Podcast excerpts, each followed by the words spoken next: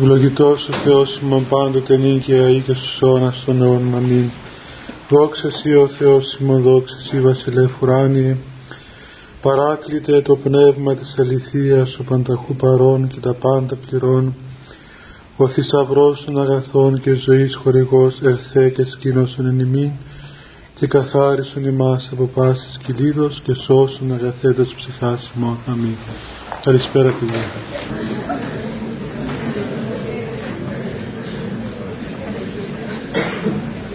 Βοηθάτε αυτούς που είναι έξω να μπαίνουν μέσα παιδιά έτσι.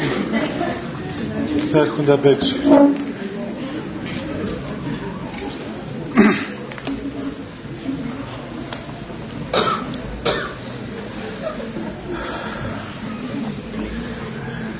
Λοιπόν,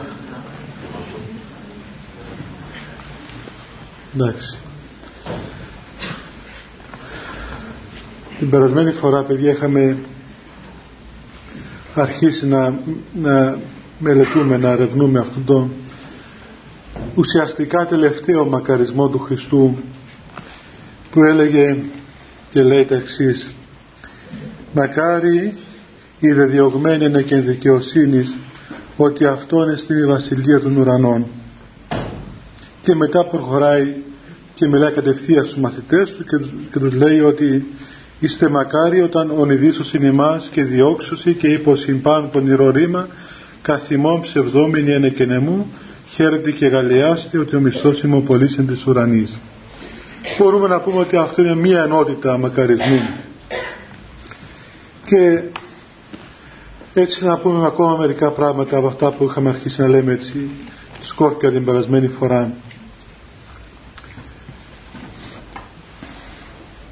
Όπως είπαμε και άλλες φορές, οι μακαρισμοί του Χριστού, αυτοί, αυτοί οι λόγοι εδώ, μας έτσι διαγράφουν την πνευματική ζωή την οποία ο Θεός δίδει στον άνθρωπο για της Εκκλησίας και μας δείχνουν ακριβώς ποια είναι η ποιότητα αυτής της ζωής και ποιος είναι ο χώρος μέσα στον οποίο εξελίσσεται και διαγράφεται και υπάρχει αυτή η πνευματική ζωή και ακόμα ξέρουμε ότι ε,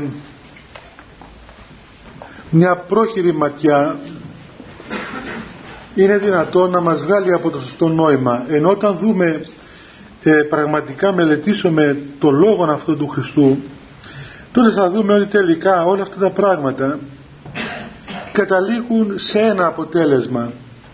Και το αποτέλεσμα δεν είναι τίποτα άλλο παρά η Βασιλεία του Θεού και η Βασιλεία του Θεού ουσιαστικά δεν είναι τίποτα άλλο παρά ο ίδιος ο Χριστός η κοινωνία μας με τον Χριστό ε, ο ίδιος εξάλλου ο Χριστός το είπε ότι εγώ είμαι το α και το ω η αρχή και το τέλος αυτός είναι η οδός που μας οδηγεί και είναι και το τέρμα της οδού και είναι ο ίδιος ο οποίος μας απασχολεί. Δηλαδή η ζωή μας ε, εξελίσσεται και διαγράφεται πέριξ του Χριστού. Δεν, δεν διαγράφεται η ζωή μας πέριξ μιας ιδέας περί της ιδέας της δικαιοσύνης όπως λέει εδώ μακάρι τη διωγμένη είναι και δικαιοσύνης. Η δικαιοσύνη όπως είχαμε πει και άλλη φορά δεν είναι μια ιδέα μέσα στην εκκλησία η ιδέα της δικαιοσύνης που ξέρω εγώ είναι η ιδέα αυτή που έχουμε στον κόσμο ότι επικρατεί αδικία, επικρατούν διάφορα πράγματα και πρέπει να διορθωθούν. Και όλοι αυτοί οι άνθρωποι οι οποίοι καλώς κάνουν βέβαια και αγωνίζονται για μια ε, έτσι επικράτηση της δικαιοσύνης κατά το δυνατό μέσα στην ανθρώπινη ε, κοινωνία είναι άνθρωποι που αγωνίζονται και αξίζουν κάθε έπαινο. Όμως εδώ ακριβώς στο Ευαγγέλιο, στο Λόγο του Θεού δεν είναι αυτούς που μακαρίζει ο Κύριος αλλά η δικαιοσύνη του ανθρώπου είναι ακριβώς η, η έλευση της Θείας Χάριτος μέσα στην καρδία του η θεραπεία του. Δηλαδή αδικημένος άνθρωπος ας το πούμε έτσι είναι ο άνθρωπος ο οποίος είναι στερημένος στην χάρη του Θεού. Και δικαιωμένος άνθρωπος είναι ο άνθρωπος ο οποίος έχει την χάρη του Θεού. Όπως ε, στην καθημερινή μας ζωή. Λέμε ότι αυτός ο άνθρωπος είναι αδικημένος γιατί στερείται κάτι. Είτε στερείται ξέρω εγώ τους γονείς του είτε στερείται κάτι που έπρεπε να έχει την υγεία του, την πρόοδο του, τα χρήματά του, οτιδήποτε άλλο και θεωρείται αδικημένος γιατί ακόμα μπορεί και να έχει πεθάνει γρήγορα, νωρίς ας πούμε. Και θεωρείται ότι υπέστη μια αδικία.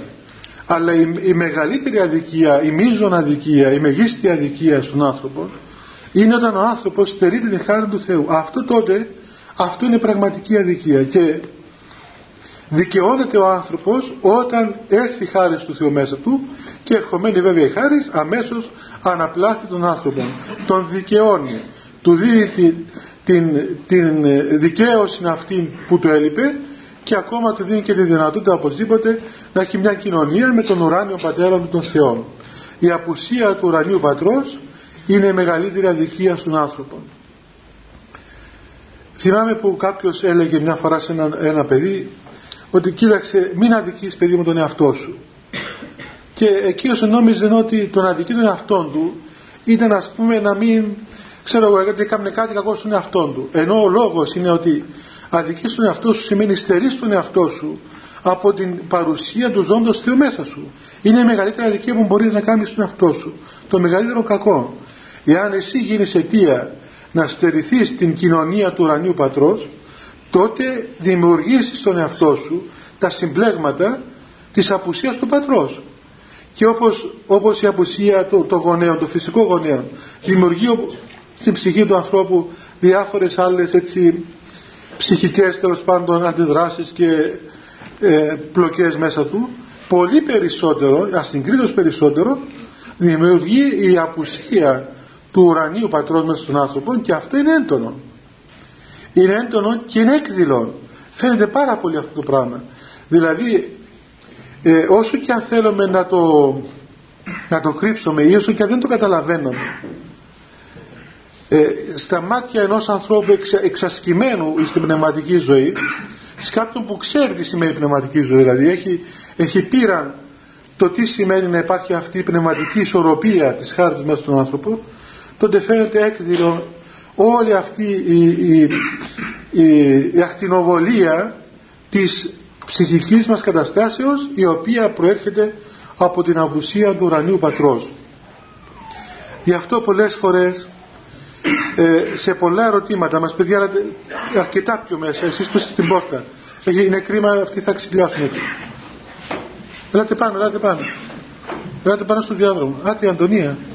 Πάτε ελάτε από εδώ έλα, έλα βρε Λεβέντε εδώ εδώ κοντά στις εικόνες είναι ευλογία έλα κύριε και εσύ και εσύ Μιχάλη και εσύ Άντε τώρα σε ξέχασα. Μαρίνα, έλα Μαρίνα. Μαριάννα, άντε. Τι να κάνουμε, πρέπει όπως λέει το Ευαγγέλιο και καλή αυτά κατ' όνομα. λοιπόν, έτσι και να έχει χώρο στην πόρτα. Βλέπετε πολλές φορές παιδιά, ίσως να το έχετε, να, να έχει συμβεί και σε εσάς. Πηγαίνουμε σε έναν άνθρωπο του Θεού, σε ένα πνευματικό και λέμε ξέρεις έχω ας πούμε κατάθλιψη, έχω άγχος, έχω νεύρα, έχω ένα πρόβλημα και περιμένω μία απάντηση για το πώς θεραπεύομαι την κατάθλιψη που μπορεί να σου πει ξέρω εγώ αν ας πούμε δεν ήταν πνευματικός και ήταν ένας ε, ε, οτιδήποτε άλλο τους πάντων να μην προσβάλλουμε και τις ειδικότητες των ανθρώπων μπορεί να σου πει διάφορους, διάφορες μεθόδους οι οποίες καταπολεμούν την κατάθλιψη. Καλές. Ας, ας δοκιμαστούν και αν έχουν καρπό είναι ευχάριστο. Μακάρι να, να συμβαίνει. Όταν όμως πηγαίνουμε στην εκκλησία στο πνευματικό τότε λαμβάνουμε μία απάντηση η οποία μας φαίνεται ότι δεν ανταποκρίνεται στο ερώτημά μας δηλαδή εμείς του λέμε ξέρω εγώ ότι ξέρεις ε, περπατώ ξυπόλυτος και πονάνε τα πόδια μου. Και αυτόν τι να μας πει πάνε εγώ να σας ζευγάρει παπούτσια να, να μείνεις εξυπόλυτος σου λέει ότι ξέρεις λείπει ο Θεός από μέσα σου και πρέπει να αποκαταστήσεις τη σχέση σου με τον Θεό. Και φαίνεται ασύνδετη η ερώτηση με την απάντηση. Θυμάμαι αυτό το, το είχα πάθει και εγώ μια φορά όταν ήμουν αρχάριος μοναχός ήρθαν κάποια παιδιά να δουν τον γέροντα και ε, κάθισαν εκεί και ήρθε ο γέροντας και τον ρώτησαν κάποια πράγματα. Εγώ τότε μόλις είχα τελειώσει το πανεπιστήμιο όταν ρωτούσαν κάτι εγώ μέσα στο μυαλό μου αμέσως έδινε τις απαντήσεις. Φιλοσοφικές, πανεπιστημιακές, ακαδημαϊκές. Ο γέροντας έλεγε άλλα άλλα ρωτούσαν εκείνοι, άλλα τους απαντούσε ο κύριος. Λέω δεν καταλαβαίνει εκείνη ήταν κάτι μάλιστα κάτι φιλόλογοι ήταν ένας αρχαιολόγος μα. Τελείως δηλαδή άλλα πράγματα. Μα δεν, δεν ακούει να μου το λέει ας πούμε δεν είναι η κατάσταση. Ερωτούσαν το ένα το α θέμα αυτός απαντούσε το ω. Τελείως διαφορετικά. Μια, δυο, τρεις, τέσσερις, πέντε. Ε, στο τέλος ε, ε, αγανάκτησα κι εγώ έτσι εδισπίρκασα που λέμε στην Κύπρο. Ε, λέω πήγα να πεταχτώ στη μέση να διορθώσω τα κακώς έχοντα να εξηγήσω στο γέρο ότι δεν είναι αυτό που ρωτούν οι άνθρωποι. Άλλα ρωτούν. Και δεν φτάνει που τους απαντούσε άλλα αλλά θύμωνε, τους θύμωνε κιόλας. λοιπόν δηλαδή τους μιλούσε έτσι αυστηρά και απότομα. Σε άλλη, άλλη απάντηση. Τελικά μας την επίσης ότι αυτό που, που τους ε, απαντούσε αυτό ήταν που ήθελα να μάθουν δηλαδή είναι σαν κάποιο που πάει στο γιατρός και λέει ξέρεις έχω βήχα και ο γιατρός αρχίζει να του λέει ξέρεις άμα έχεις βήχα ξέρω εγώ μήπως έχεις ένα όγκο ας πούμε εδώ και τον κατάλαβες δεν του δίνει ένα σιρόπι του βήχα και εντάξει πιάσου και θα πας σπίτι σου να γίνεις καλά κοιτάει εις βάθος την, την αιτία της αρρώστιας. Θυμάμαι μια άλλη φορά μέσα στο καράβι ε, ερχόμαστε από τη σκήτη στη Δάφνη είχε κάποιο καθηγητή της φιλοσοφίας από τη Γερμανία.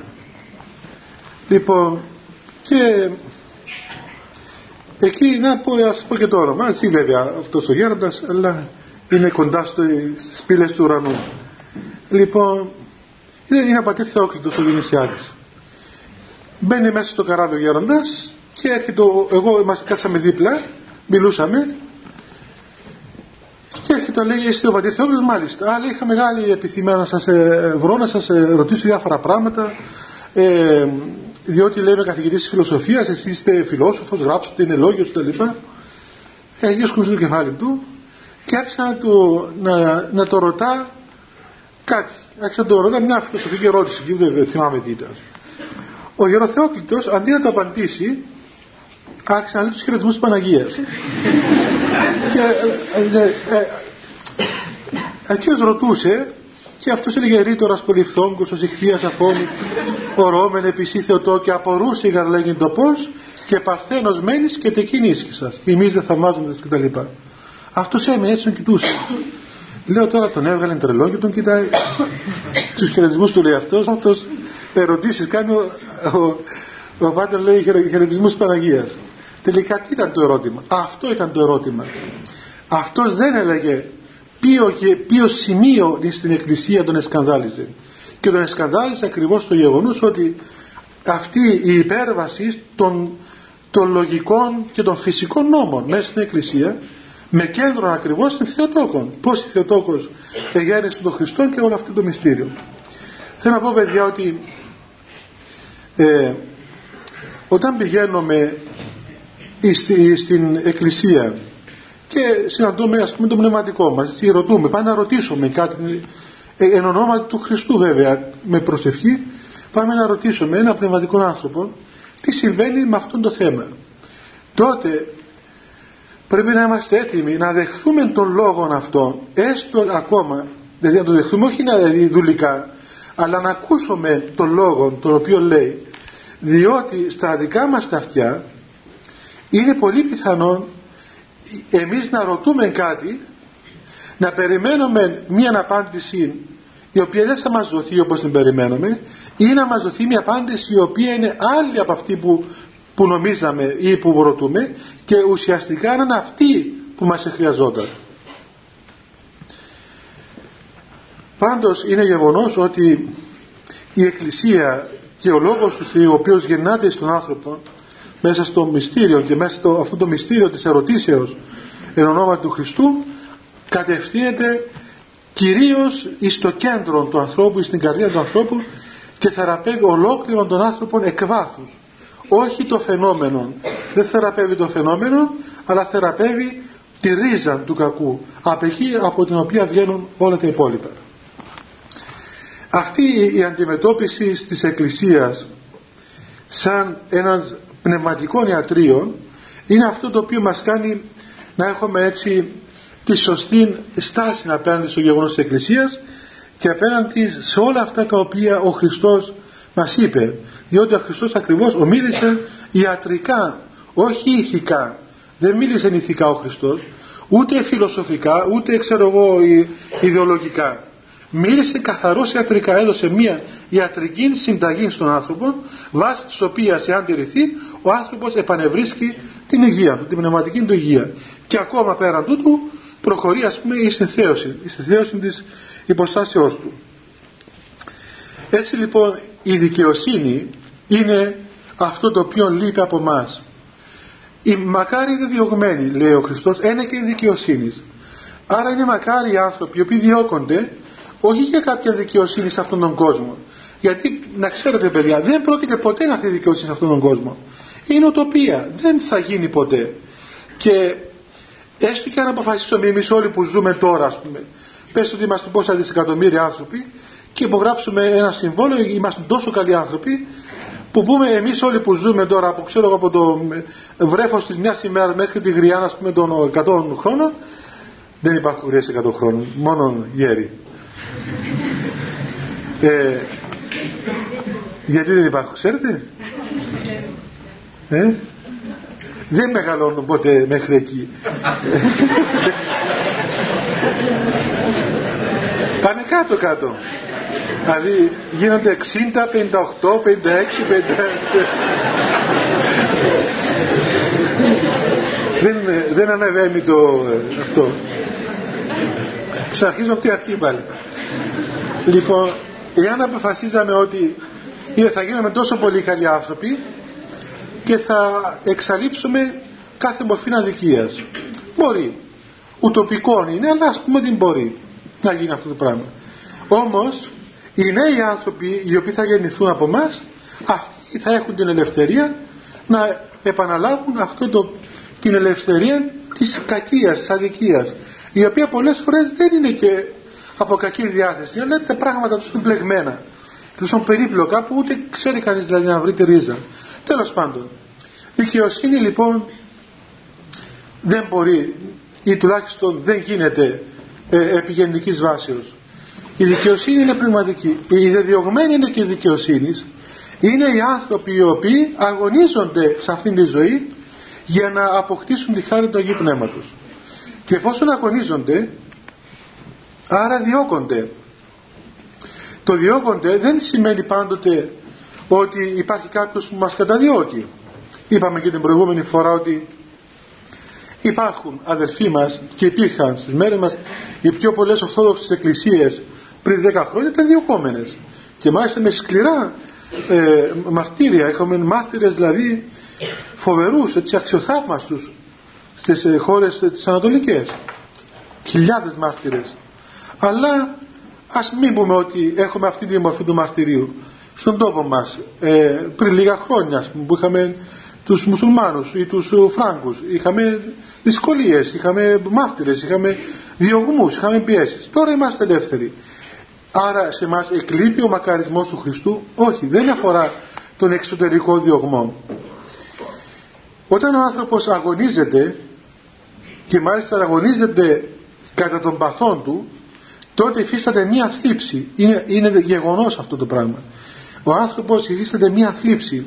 Είναι μία απέκδυση του παλαιού ανθρώπου. Και όταν λέμε απέκδυση εννοούμε ακριβώς όταν λέει ο Απόστολος και γραφεί απεκδίσαστε τον παλαιόν άνθρωπο παιδιά ελάτε, ελάτε μέσα. Εσείς που είστε στο βάθος ελάτε πιο πάνω γιατί έχει πίσω και είναι κρίμα να κρυώνει ελάτε πιο πάνω κι άλλο κι άλλο. Έλα Ιάκωβε έλα Ελάτε πιο πάνω, ακούτε καλύτερα μας πιο πάνω. Ναι. Άντε Χριστόδουλε. Και εσύ Προκόπη. Λοιπόν, απεκδίωμαι σημαίνει βγάζω από πάνω μου δηλαδή ολοσχερός κάθε τι και τα πάθη και ο παλαιός άνθρωπος δεν είναι ένα πράγμα εύκολο είναι ένα πράγμα πολύ δύσκολο και είναι σαν να απεκδίσεις τον ίδιο τον εαυτό σου. Και καμιά φορά είναι τόση τόση δυσκολία τόση δυσκολία που ο άνθρωπος πραγματικά με τα πολλών δακρύων και με τα πολλής θλίψεως με την πραγματική έννοια της λέξης που σημαίνει θλίβο σημαίνει λιώνω. Αυτό σημαίνει θλίβο λοιπόν με, με πραγματική θλίψη πρέπει να περάσει από αυτό το στάδιο για να απεκριθεί τον παλαιόν άνθρωπο.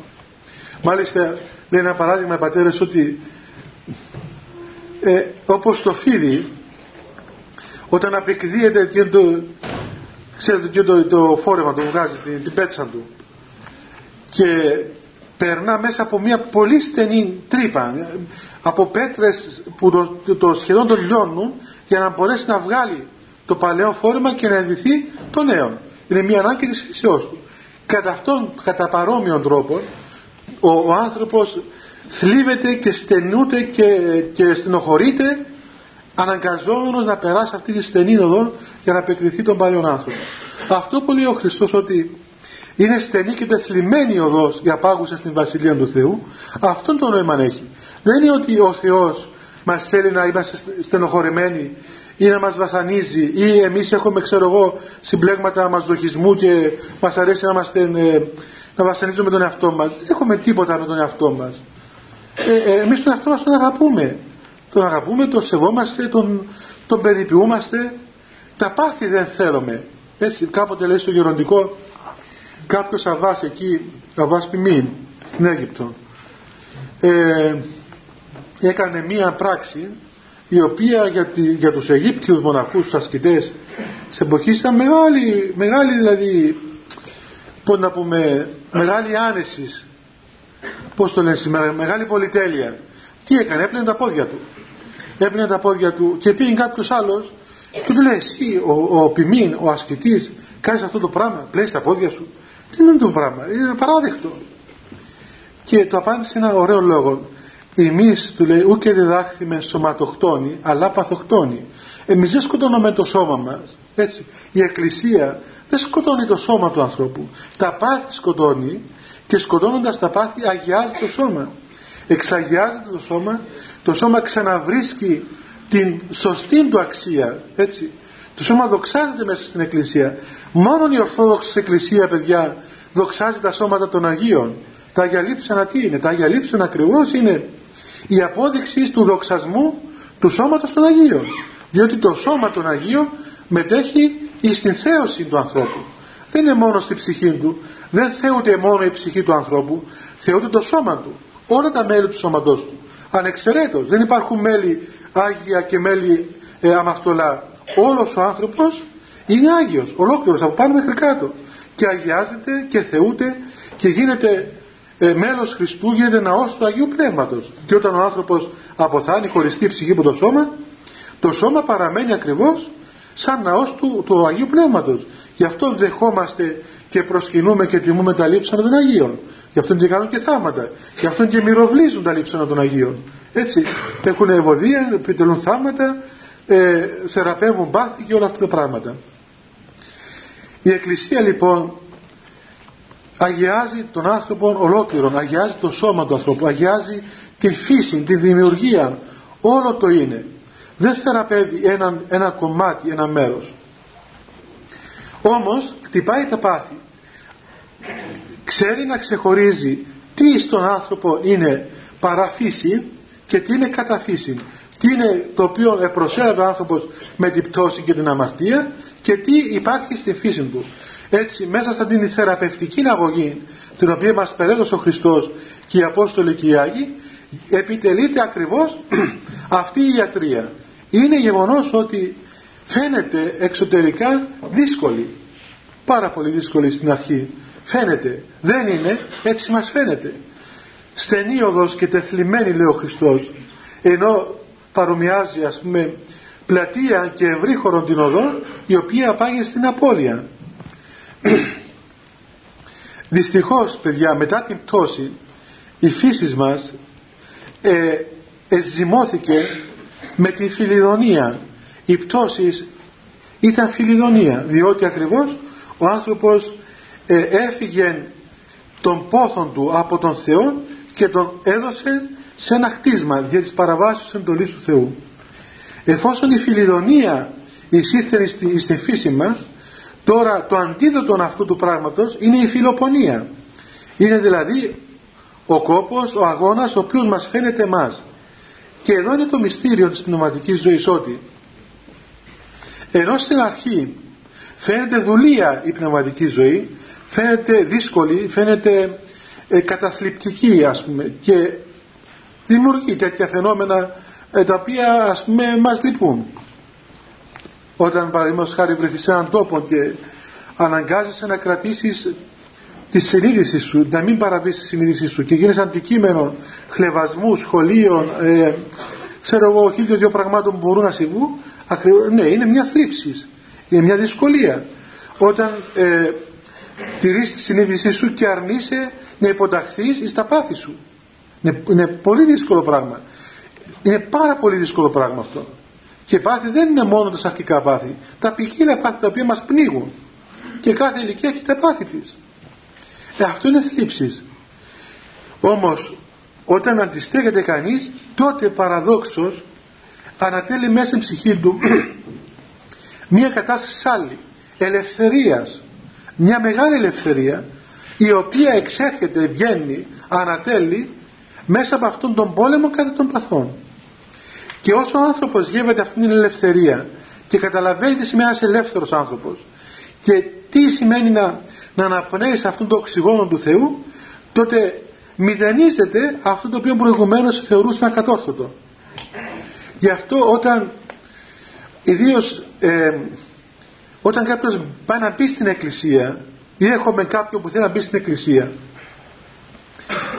δεν πρέπει ούτε στον εαυτό μας ούτε στους άλλους να αρχίσουμε να τους λέμε ε, πως πρέπει να είναι ένας χριστιανός τι πρέπει να αποφεύγει. Δηλαδή αν αρχίζει να πεις ενός ανθρώπου ξέρεις εάν θέλεις να σε ας πούμε να ακολουθάς τον Χριστό πρέπει να αρχίσεις να προσεύχεσαι να νηστεύεις, να πηγαίνεις σε εκκλησία να, να μην έχεις ξέρω εγώ αρχικές ε, σχέσεις να μην κάνεις το ένα το άλλο, το άλλο. Τότε οπωσδήποτε πάει θα τον, θα τον διαλύσεις από την πρώτη. Δηλαδή θα βγει έξω, θα φρίξει.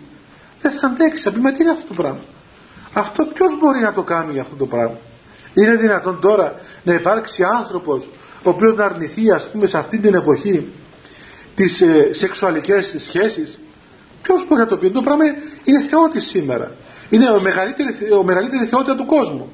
Βλέπετε όπου, όπου, όπου δικλήσεις που λέμε στην Κύπρο όπου δικλήσεις βλέπεις αφήσεις οι οποίες διαφημίζουν αυτό το πράγμα. Οτιδήποτε, λάστιχα του αυτοκινήτου, μακαρόνια, σαπούνια, ε, χαρτί υγείας, ας πούμε, διαστημόπλια, αεροπλάνα, ταξίδια, οτιδήποτε, διαφημίζονται για αυτόν τον τρόπο. Τα λάστιχα του αυτοκινήτου. Τι δουλειά έχουν τα λάστιχα του αυτοκινήτου;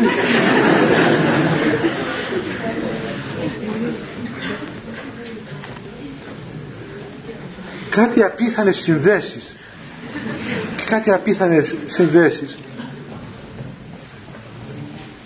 ναι είναι η θεότης έτσι, αυτό πολλά και μάλιστα σήμερα δηλαδή η οποία, η, η, που η εποχή μας ας πούμε εδώ στην Κύπρο και στην Ελλάδα δυστυχώς γίνεται. Νομίζω στην Ευρώπη δεν ξέρω ακούω ότι δεν γίνεται τόσο πολύ. Αυτή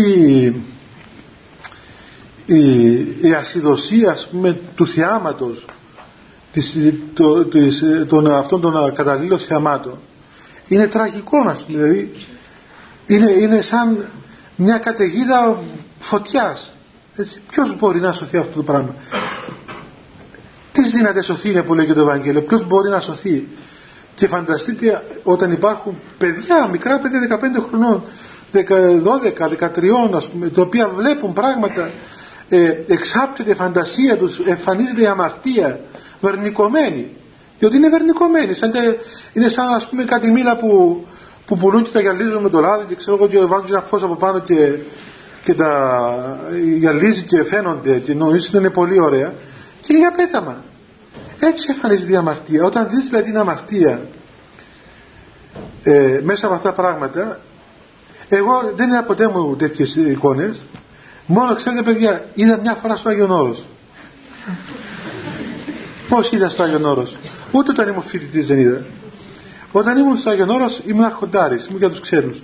Κάποιος ξένος, από καλή διάθεση βέβαια, ο άνθρωπος. Ε, έβαλε κάτω από το μαξιλάρι του μία, ένα περιοδικό ανοιχτό το οποίο ήταν κατάλληλο. Είχε εσχρές εικόνες τέλος πάντων. Ε, το έβαλε και έφυγε. Ε, εμείς πήγαμε πριν να τακτοποιήσουμε το, το δωμάτιο η μοναχή. Ε, όταν σηκώσαμε τα σεντόνια και τα μαξιλάρια βρήκαμε την εγώ δηλαδή βρήκα την εικόνα μπροστά μου. Επί πέντε λεπτά δεν καταλάβαινα τι ήταν αυτό που έβλεπα έβλεπα ξανά βλέπα τι είναι αυτό που βλέπω δεν μπορούσα να καταλάβω. Και ύστερα συνειδητοποίησα δηλαδή ε, λέω φαντάσου τι γίνεται ας πούμε ήρθε στο Άγιον Όρος ο καημένος στο μαζί κουβάλισε μαζί του αυτά τα πράγματα. Δεν μπορούσε να ζήσει χωρίς αυτά. Ε, τώρα τα ακούω στην εξομολόγηση ευτυχώς με φύλαξε ο Θεός δεν είναι ποτέ. Μου αλλά είμαι 40 χρονών τώρα. Λέω φαντάστηκες καμιά φορά. Δηλαδή κάποιος άνθρωπος που βλέπει αυτά τα πράγματα τι συμβαίνει μέσα στη ψυχή του. Είναι φοβερό πράγμα παιδιά. Δεν ξέρω, σας το είπα και άλλες φορές αλλά δεν ξέρω αν μπορείτε να το, να το συλλάβετε αυτό που σας λέω. Αλλά τουλάχιστον συλλάβετε, συλλάβετε το διότι έχετε την ευκαιρία να με ακούτε εμένα που είμαι οπισθοδρομικός. Δηλαδή δεν είμαι συνήθες φαινόμενο διότι ε, επειδή είμαι πίσω από τον κόσμο ε, μπορώ να σας πω κάτι το οποίο δεν είναι συνηθισμένο σήμερα έτσι. Αν μπει σε κάποιο ε, πού να σας πω κιόλας σας πω ένα, κάτι ένα. Δυστυχώς είχα ένα είχα ένα κακό ελάττωμα και στην εξομολόγηση ρωτούσα τους ανθρώπους να δείτε πώς αλλάζουν και, και οι λέξεις ακόμα ε, ε, λένε πολλοί ας πούμε ε, πάτε να μας ρωτάτε ας πούμε. Ε, άμα είναι πρώτη φορά ή τις πρώτες φορές ρωτάτε μας και εσείς κάτι να μας βοηθήσετε στην εξομολόγηση. Ε τι να ρωτάς τώρα το άλλο δεν είναι και εύκολο να το ρωτάς ας πούμε αμαρτίες να πει κοίταξε τον τι σκέφτεται ας πούμε. Διότι πρέπει να ρωτήσεις κάτι έτσι γύρω γύρω ας πούμε. Ναι μην γελάτε διότι κάποια φορά ήρθε μια γιαγιούλα καημένη με μεγάλη απλότητα. Αρώτα με πάτερ λέει αρώτα με ε, και το ρώτησα και εγώ μήπως ας πούμε είχατε καμιά σχέση εκτός που σύζυγός σας; Έτσι πράγμα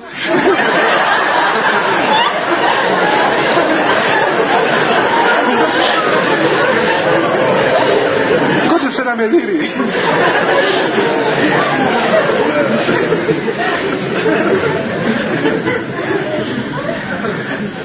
παρεξηγήθηκε. Πώς ετόλμησες να ρωτήσεις τέτοιο πράγμα; Πώς σκέφτηκες ότι μπορούσα να έχω τέτοιο πράγμα; Όπως ρώτησα μια φορά κάποιο λέω ε, μήπως με κανέναν άλλον άνθρωπο με άνθρωπο λέει. Μόνο με γυναίκες.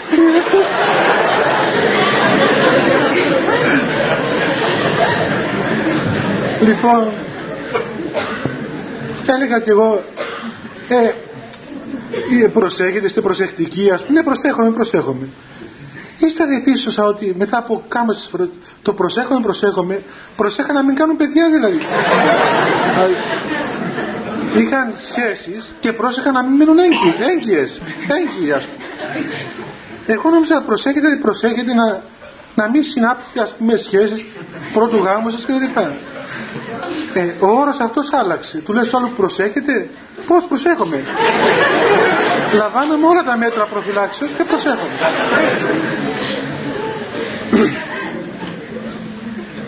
Γιατί αυτό το πράγμα; Διότι παιδιά, ε, ε, πώς να πούμε, αμβλήθηκαν τα κριτήρια πλέον. Αμβλήθηκαν τα κριτήρια. Και βλέπεις ότι μικρό παιδί ας πούμε, μικρό παιδί και όμως μέσα του υπάρχουν άλλα στοιχεία. Δηλαδή έχει υποστεί ας πούμε μία, μία, ε, μία επίθεση μία καταιγίδα από αυτών των πραγμάτων το, το γύρο του. Και όλα αυτά τα πράγματα αλλοιώνουν τη ψυχή του σύνθεση. Και είναι φυσικό ότι μετά αλλοιώνουν και τη σχέση του με το περιβάλλον. Τέλος πάντων για να πάμε από εκεί που ξεκινήσαμε.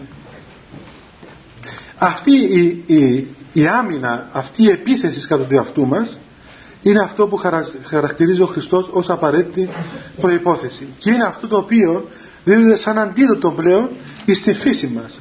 Έτσι ως αντίδοτο της, φιλοπονή, της φιλιδονίας ή φιλοπονία. Όμως δεν μας κάνει και εντύπωση ότι εδώ που ο Χριστός έρχεται τρόποντινά να μας καλέσει κοντά Του και να μας ελκύσει να Τον ακολουθήσουμε. Και το Ευαγγέλιο και ο Λόγος του Θεού φυσικό είναι να είναι κάτι το οποίο να μας δελεάζει. Και λέμε ότι η Εκκλησία πρέπει ο λόγος της να ελκύει τον άνθρωπο κοντά της. Όμως παρά τα αυτά βλέπουμε ότι ο Χριστός και η Εκκλησία μας ελκύουν υποσχόμενοι μας αυτά τα πράγματα. Βλέπετε τι λέει εδώ; Είσαστε μακάρι όταν διώκεστε ακριβώς για την πνευματική ζωή. Όταν υφίσταστε αυτήν τη θλίψη αυτήν τη δυσκολία αυτόν τον κόπο όλο τότε είστε μακάρι. Ε, πως μπορείς τώρα να κερδίσεις οπαδούς ας το πούμε έτσι υποσχόμενος τους θλίψεις και όλα τα πράγματα ακόμα και στα μυστήρια. Βλέπετε στο γάμο όταν τελούμε το μυστήριο του γάμου και εκεί θυμάστε όσοι έχετε, έχετε παρακολουθήσει. Που ψάλλουμε όταν, όταν γίνεται αυτός ε, ο χορός του Ισαΐα όπως το λένε Άγιοι μάρτυρες, οι καλώς αθλήσαντες και στεφανοθέντες ψάλλουμε μαρτυρικά τροπάρια.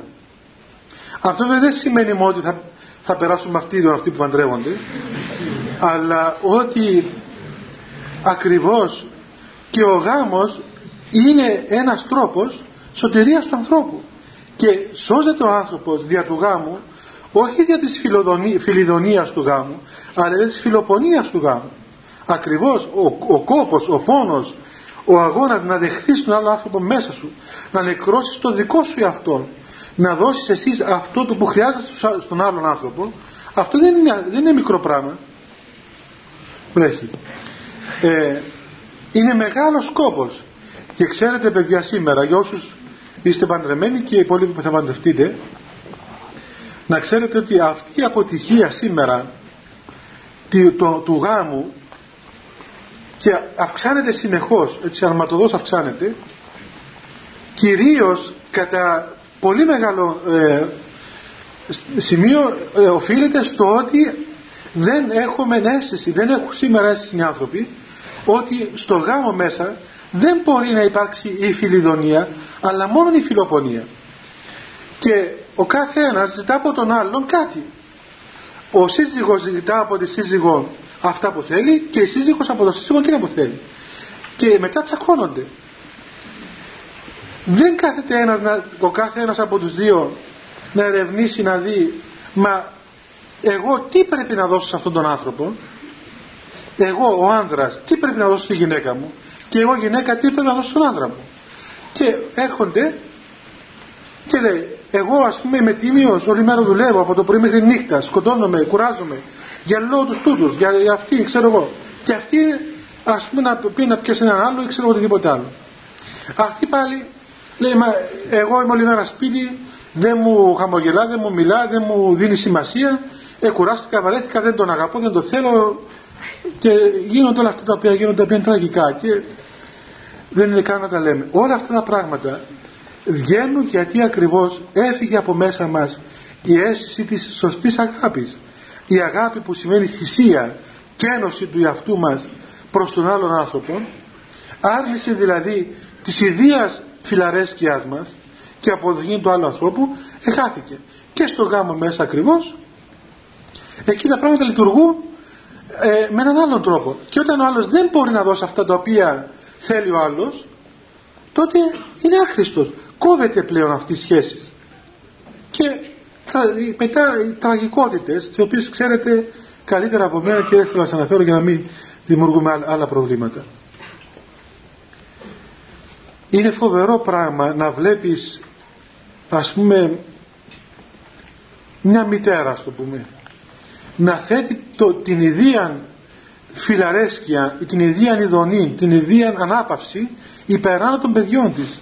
Ξέρετε πόσο φοβερό είναι το πράγμα παιδιά; Δηλαδή να, λέ, να λες μιας μητέρας κοίταξε μη χωρίσεις διότι τα παιδιά σου έχουν προβλήματα δεν μπορούν παιδί μου τα παιδιά τα παιδιά έχουν ανάγκη από τους, από τους γονείς τους εφόσον ας πούμε εντάξει μπορεί να τον ανεχθείς έστω και αν δεν σου λέει καλά λόγια έστω και δεν σου δίνει σημασία κάμε υπομονή ανέχθω αυτόν τον άνθρωπο διατήρησε μα δεν μπορώ. Μα για τα παιδιά σου μα δεν γίνεται δεν μπορώ δεν μπορώ.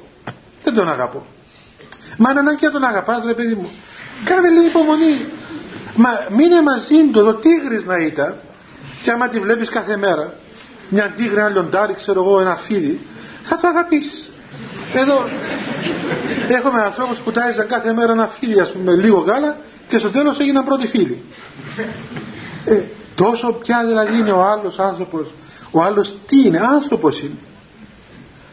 Όταν βλέπεις ο, ο, ο, γονιός που η φύση τον διδάσκει να θυσιάζεται για τα παιδιά του να αρνείται αυτή τη, τη σχέση με το παιδί αρνείται τη θυσία. Αρνείται τη θυσία προκειμένου να γίνει κάτι καλό στα παιδιά του. Τότε καταλαβαίνουμε πολύ καλά πού είναι οι βάσεις που κινούμαστε. Ενώ παλαιότερα δέστε παλαιότερα που οι άνθρωποι είχαν υπομονή και επέμειναν επέμειναν τα πάνδυνα τα πάνδυνα επέμειναν και κυρίως οι γυναίκες οι οποίες είναι εκφύσεως μπορεί να μην έχουν ανδρεία αλλά έχουν υπομονή, έχουν αντοχή. Ο άνδρας, γι' αυτό λέγεται και άνδρας διότι δίθεν έχει ανδρεία. Ανδρεία έχει, αντοχή δεν έχει ναι, άνδρας είναι από την ανδρεία έχει ανδρεία ας πούμε άμα ακούσει ένα βατήριο ας πούμε πάει μετά στις πέτρες. Όμως η γυναίκα δεν έχει ανδρεία η γυναίκα ας πούμε μπορεί να πει να πούμε την κόσμο στο σπίτι και καλέσει αστυνομία. Αλλά δεν έχει ανδρεία έχει όμως τεράστια αντοχή. Έχει τεράστια αντοχή παιδιά. Ξέρετε δοκιμάστε τον εαυτό σας. Κυρίως οι κοπέλες το ξέρετε το πράγμα. Η φύση της γυναικός είναι έτσι. Ο Θεός το έκαμε επειδή είναι μητέρα διότι φανταστείτε ε, εάν η μάνα μας δεν είχε αντοχή να μας έπνιγε. Πόσες νύχτες να κλαίεις. Κλάψε κλάψε κλάψε κλάψε. Να σηκώσει κατά νύχτα να στρίψω λαρί. Ναι, τελειώναμε. Και όμως έχει αντοχή να μεγαλώνει τα παιδιά της. Όχι ένα, δυο, τρία παλιά κάνουν και δέκα, και δώδεκα. Ας πούμε και τα άντεχαν όλη νύχτα να κλαίουν να τις να φωνάζουν. Να μην ξέρεις τι θέλουν. Να μην ξέρεις τι θέλουν. Να μην τα ανέχεσαι πέντε λεπτά και εκείνη τα ανέχεται με τα μακροθυμίας είναι η φύση δηλαδή η φύση μας μας διδάσκει θυμάμαι ε, κάποια Αγία Ψυχή που έλεγε η φύση μαρτυρεί Θεόν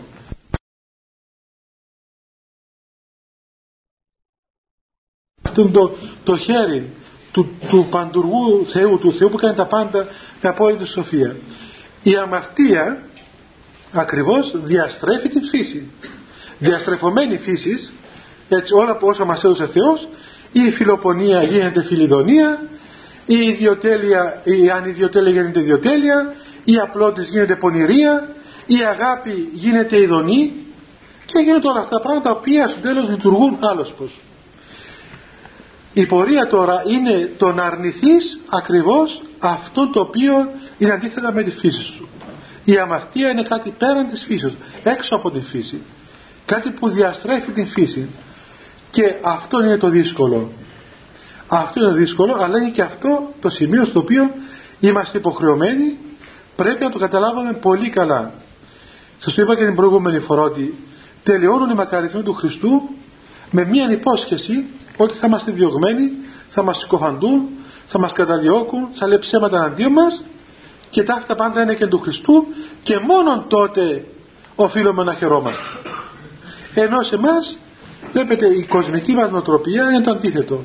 Όταν όλοι λέγουν για μας καλά λόγια, τι καλός που είσαι, τι καλός άνθρωπος, τι επιτυχημένος, ξέρω εγώ, τι καλός χαρακτήρας, χαιρόμαστε. Μας είπαν καλά λόγια, χαιρόμαστε. Είναι έτσι, τη φύση μας. Όταν μας λένε κακά λόγια, λυπούμαστε, θλιβόμαστε, αντιδρούμε, γαναχτούμε, μας πιάνει ας πούμε το αλίμονο. Πρέπει όμως παιδιά, ξέρετε, να αποκτήσουμε κάποτε την δύναμη να μπούμε σε αυτόν τον χώρο που είναι τα όρια μας. Ε, όπως πολλά πράγματα που βιώνουμε σήμερα. Βλέπετε, θυμάμαι, ε, ρώτησα κάποτε Ήρθε ένα παιδί στο μοναστήρι, κάποια παιδιά μάλλον, και χτυπούσαν την πόρτα η ώρα 3.30 το πρωί, μεσάνυχτα. Εμείς εκεί τώρα ξυπνάμε, είμαστε στο πόδι δηλαδή, είμαστε στην εκκλησία. Ακούγαμε την πόρτα τέτοια ώρα είχα χαλάσει και τα θεροτηλέφωνα με και αυτά. Ε, ακούσαμε κάποια ώρα αργότερα γύρω στις 4.30 πήγε ο αδερφός άνοιξε την πόρτα κάποια παιδιά μύριζαν κρασά πράγματα. Ε, που ήρθατε παιδιά από μια πόλη μακρινή της Κύπρου και ρωτώ ένα παιδί μα πού ήσουν; Και λέει πού ήμουν πάτερ; Ε, πού ήσουν; Λέει στην κόλαση λέω μυρίζεις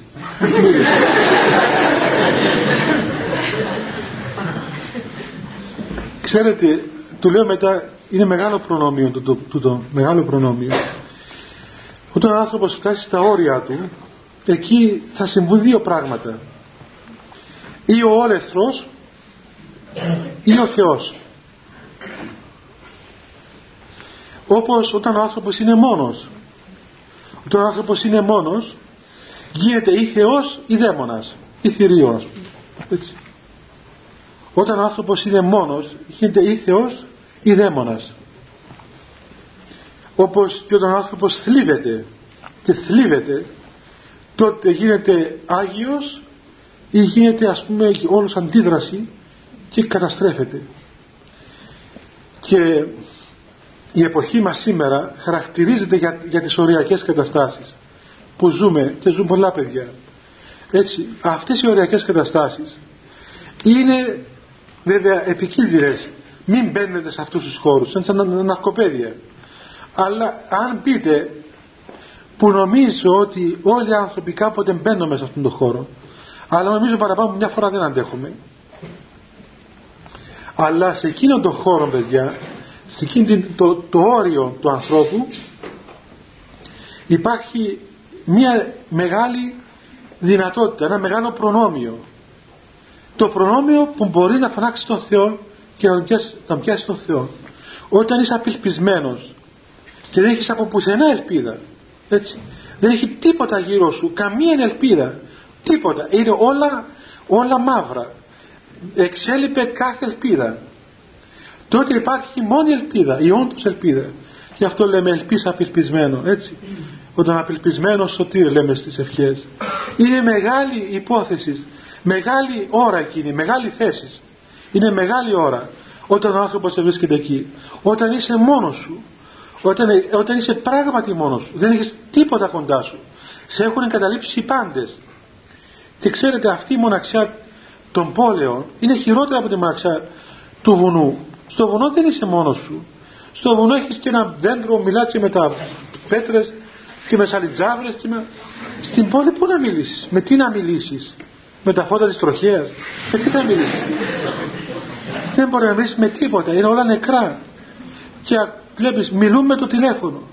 Κάθεται πάνω σε ένα καναπέ και μιλάμε το τηλέφωνο είναι μια φανταστική συνομιλία δηλαδή. Μέσα από ένα σύρμα απρόσωπη. Καταργεί το πρόσωπο του ανθρώπου. Μιλά, γελά, φυλά το τηλέφωνο, χαλιάζει το τηλέφωνο. Ευτυχώς που δεν τρώεται κιόλας. Ε, εκδηλώνει ας πούμε το πάθος του την ανάγκη ας πούμε και το τηλέφωνο.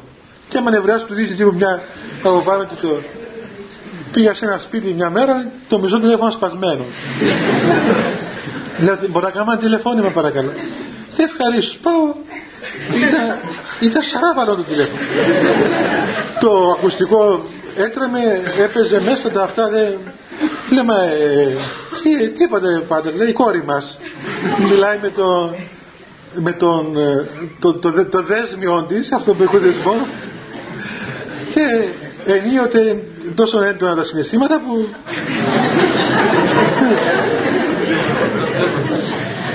σπάζει το τηλέφωνο.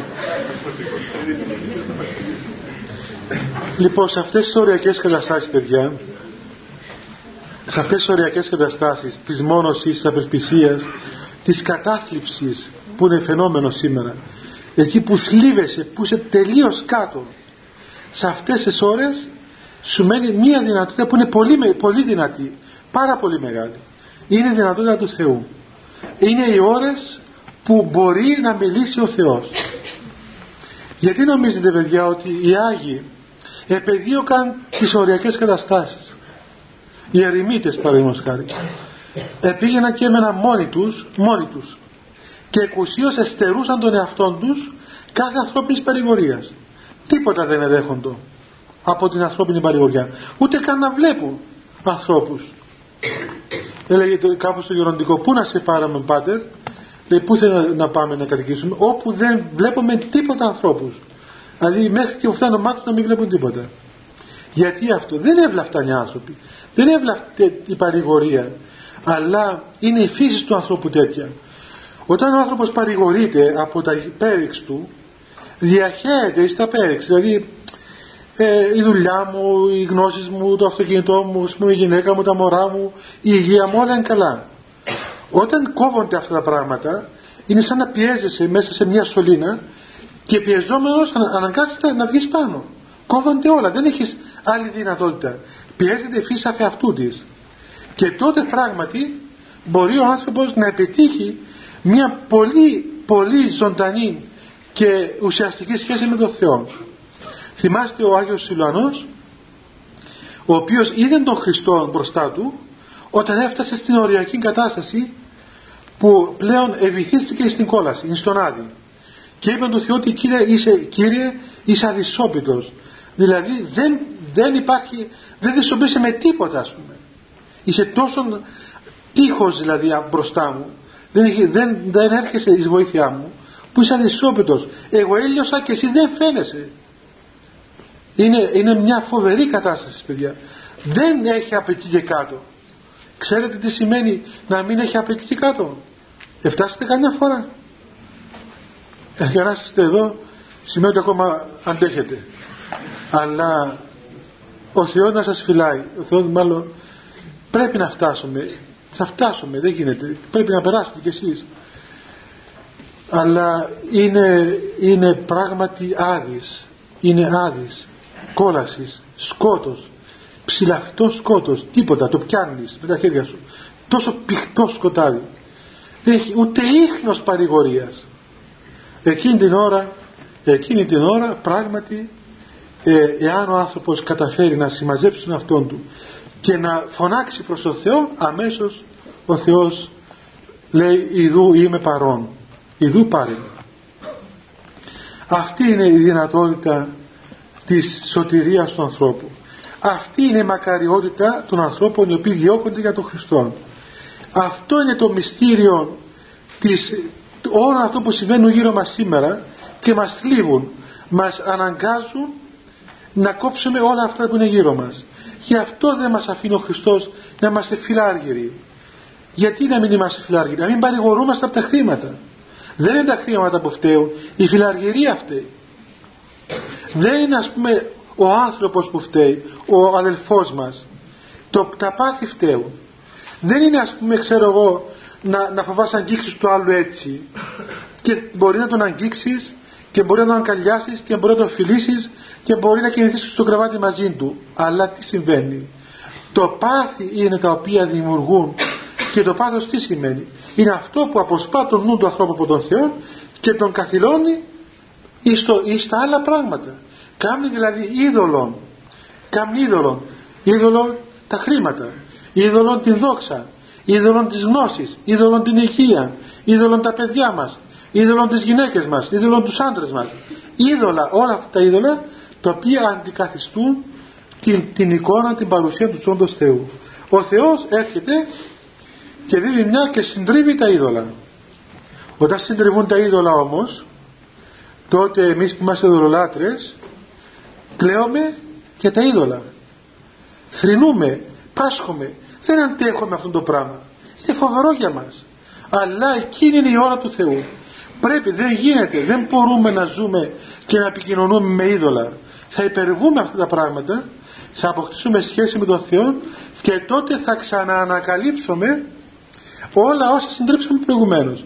Τότε θα καταλάβουμε ποια είναι η σωστή σχέση με τη γυναίκα μας ποια είναι η σωστή σχέση με τον άντρα μας ποια είναι η σωστή σχέση με τα παιδιά μας ποια είναι η σωστή σχέση με τα λεφτά μας με τις γνώσεις μας με τη θέση μας, με το αξίωμά μας με οτιδήποτε έχουμε όλα συντρίβονται και ανα, αναζωογονούνται, αναδημιουργούνται από τον ζωοδότη Χριστό σε πολύ σωστή βάση. Τότε υπάρχει ελευθερία.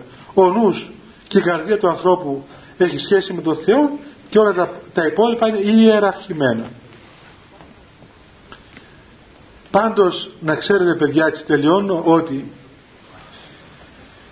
πρέπει να μάθουμε να αφαιθούμε, να αφαιθούμε σε αυτήν την καλή χειρουργία του καλού ιατρού Θεού. Και να μην φοβάστε. Αφήστε τον Θεό να δουλέψει στην καρδιά σας. Μην φοβάστε. Οτιδήποτε και μας συμβαίνει και οποιαδήποτε κόλαση κι αν υφιστάμεθα μπορούμε να καλέσουμε τον Θεό εις βοήθεια. Είναι σαν το 100 που του παίρνει σαν τηλέφωνο και αμέσως έρχεται. Είναι 100 στην Κύπρο.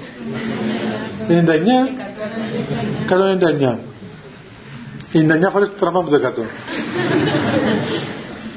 σας είπα και τον ανέκδοτο και τον Αγιορείτη ε σας το είπα. Ε, δεν τα θυμάστε που το είπαμε πέρσι πρόπερσι.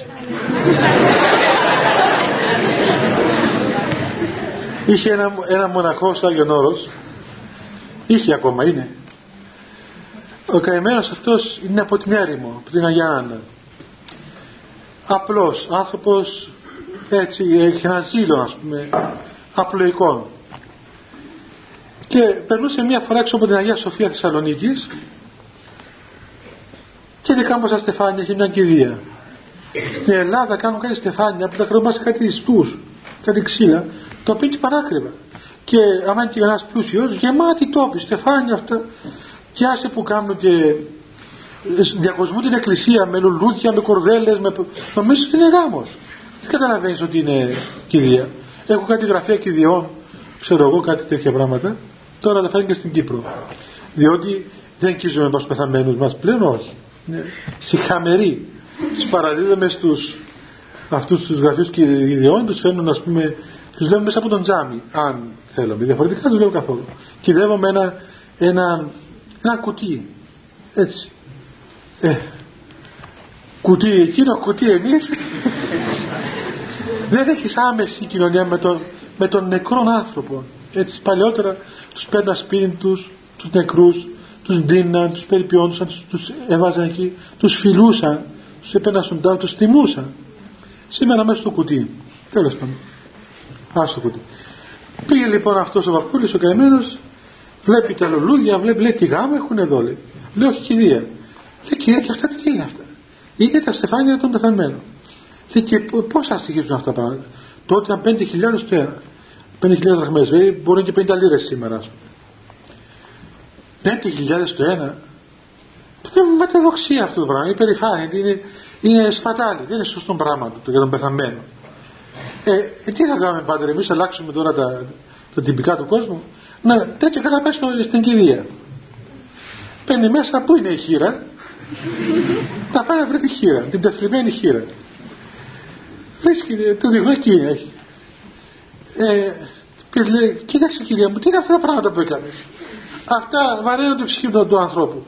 Τι είναι αυτές οι εγωισμοί και οι πατεδοξίε όλες; Εντάξει, λέει, κάνει ένα κήρυγμα εκεί. Εκείνη καημένη μες στον πόνο της κλπ. Ε, άσε με καημένη ήσυχο και εσύ. Άσε φύγει από εδώ. Ε, τι να φύγω από εδώ. Εγώ δεν θα σου πω να μετανοήσεις και να κοιτάξεις τον άντρα σου. Και εκείνη η καημένη λέει, δεν μπορώ άλλο, φωνάξτε το 100. Ο πάτερ δεν ήξερε το 100 τι είναι. Και λέει, φωνάξτε το χίλια λέει. Σου λέει, τι πράγμα το εκατό που...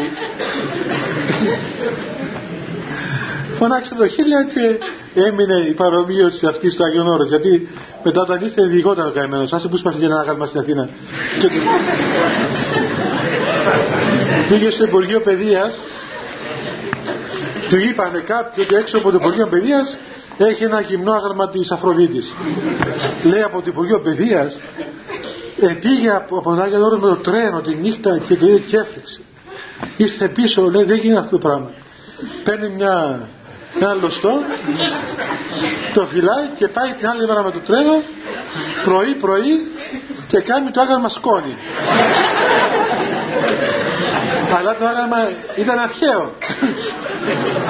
Για κακή του είχε αρχαία τον πιάνει το αυτόφορο τον πάνε δικαστήριο τον πάτε ε, του λέει ο, ο δικαστής θέλεις δικηγόρο όχι ε, λέει ξέρεις ότι θα υπάρχει φυλάκιση λέει κύριε δικαστά μου έλα εκεί που μένω εγώ ασκητήρια πας στα βράχια στη φυλακή τουλάχιστον θα μου δίνουν για πια, το ψωμί πώς το, πια το φαΐ δωρεάν λέει 1,5 χρόνο φυλάκιση.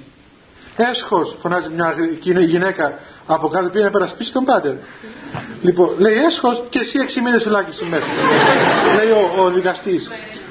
Αλλά τελικά τον πάτερ τον αθώσαν λόγω τον βγάλαν ας πούμε παλαγόν και τον βγάλαν έξω και μετά έμεινε 6 μήνες στην Αθήνα για να επισκέπτεται τη γυναίκα στο